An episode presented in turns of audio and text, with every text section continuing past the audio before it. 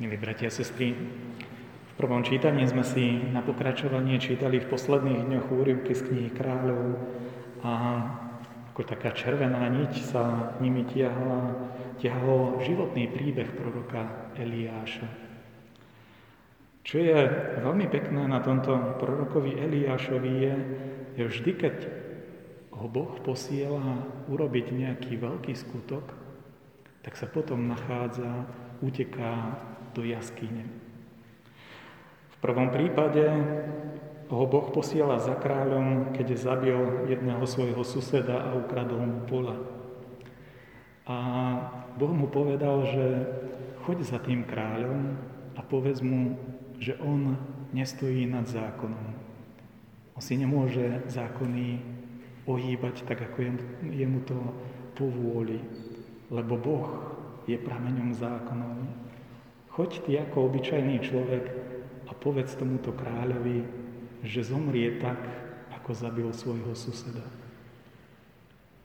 A keď to Eliáš urobil, keď prekonal aj sám seba v takejto viere a v takomto poslaní, ktoré mu dá urobiť Boh, uteká pred kráľom, ktorý ho chce zabiť a nachádza sa pri potoku jabok v, jednom, v jednej jaskyni. A podobne aj dnešné, dnešný úryvok, ktorý sme počuli.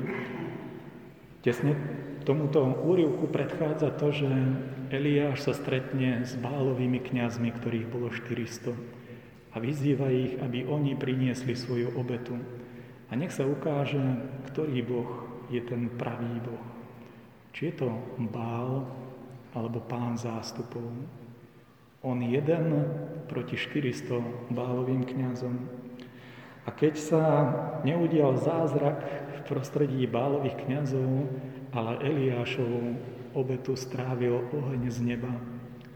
Eliáš nechal týchto 400 bálových kňazov pozabíjať. A tak, aby on neskončil podobne, uteká a znovu sa nachádza pod vrchom horeb v jaskyni, po tme. A tú skúsenosť, ktorú opisuje v dnešnom prvom čítaní, že najskôr bol východ, ktorý trhal skaly, potom bol oheň, potom bolo zemetrasenie. Tieto obrazy sú veľmi silné, ale možno oveľa silnejšie po veľmi veľkých udalostiach v živote sú skôr duchovné zápasy. Podobne ako výchor, ktorý trhá skaly, je niekedy ťažké utíšiť vnútorný hnev. Podobne ako oheň, ktorý dokáže všetko spáliť, je niekedy oveľa ťažšie utíšiť strach. A podobne ako um, zemetrasenie, ktoré dokáže zamávať s nejednou um, budovou, s, nejedným, s nejednou vecou, ktorá je v tomto živote, tak sú mnohé veci, ktoré nami vnútorne vedia hlboko zamávať. A tieto skutočnosti, ktoré Eliáš prežíva, sú možno skôr obrazom jeho vnútorného zážitku. Čo však má toto ako dôsledok, dôsledok pre duchovný život, ktorý môže byť nadčasový. Aj my môžeme v živote zakúsiť nejakú extrémnu situáciu, v ktorej sa môžeme objaviť akoby v jaskyni, kde človek potrebuje možno zostať sám so sebou, možno objaviť to, čo ním lomcuje, výchrice, ktoré ním zmietajú, zemetrasenia, ktoré s ním trasú. Ale nie preto, aby sme mali iba v čistej psychológii a nejakým spôsobom si usporiadať veci. Tak ako sme počuli v dnešnom žalme, sme pozvaní hľadať Božiu tvár. A Boh sa človeku neobjavuje v týchto silných pohnútkach duše. Boh sa človeku objavuje a ukazuje vo vánku. Vo vánku sa prechádza v raji, keď sa rozpráva s Adamom. A vo vánku sa stretáva s Eliášom. Čo je ale veľmi dôležité, aj keď človek mnohé zápasy v živote musí vybojovať sám, je veľmi dôležité, aby tie dobré zápasy, ktoré vybojuje, aby ich nakoniec nezničila trpkosť života, pícha. Nejaké pripisovanie si týchto vecí, že som to urobil ja. Keď Eliáš predstúpil pred Boha, tak nehovoril, že ja som urobil niečo pre Božiu slávu ale som plný horlivosti za pána zástupov, hovorí Eliáš Bohu. A Boh to od Eliáša príjima. Boh príjima práve túto, tento Eliášov zápal, ale zároveň mu akýmsi spôsobom dáva na známosť, že už nebude ďalej tým hlavným prorokom.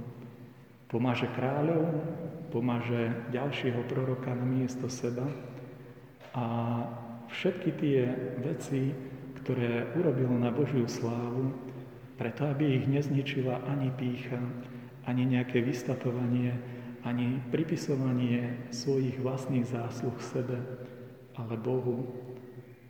Preto aj Boh posiela Eliáša, aby sa v nejakej miere uzmieril aby dal aj vo svojom živote, napriek tým silným skúsenostiam, Bohu to hlavné miesto.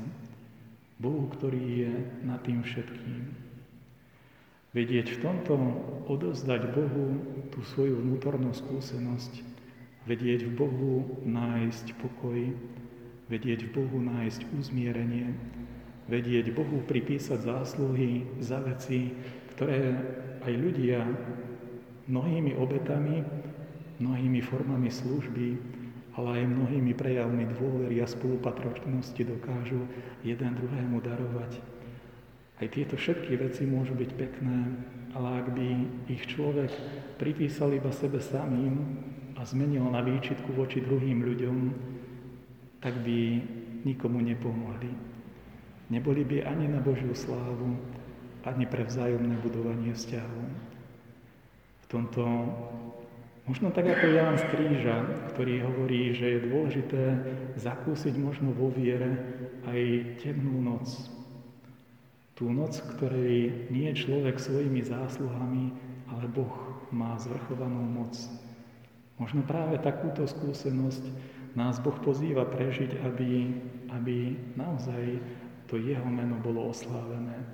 Aby sme v ňom nachádzali aj my tú našu svetosť, tú našu dôveru, tú našu obnovu v láske, tú našu vytrvalosť v dobrom.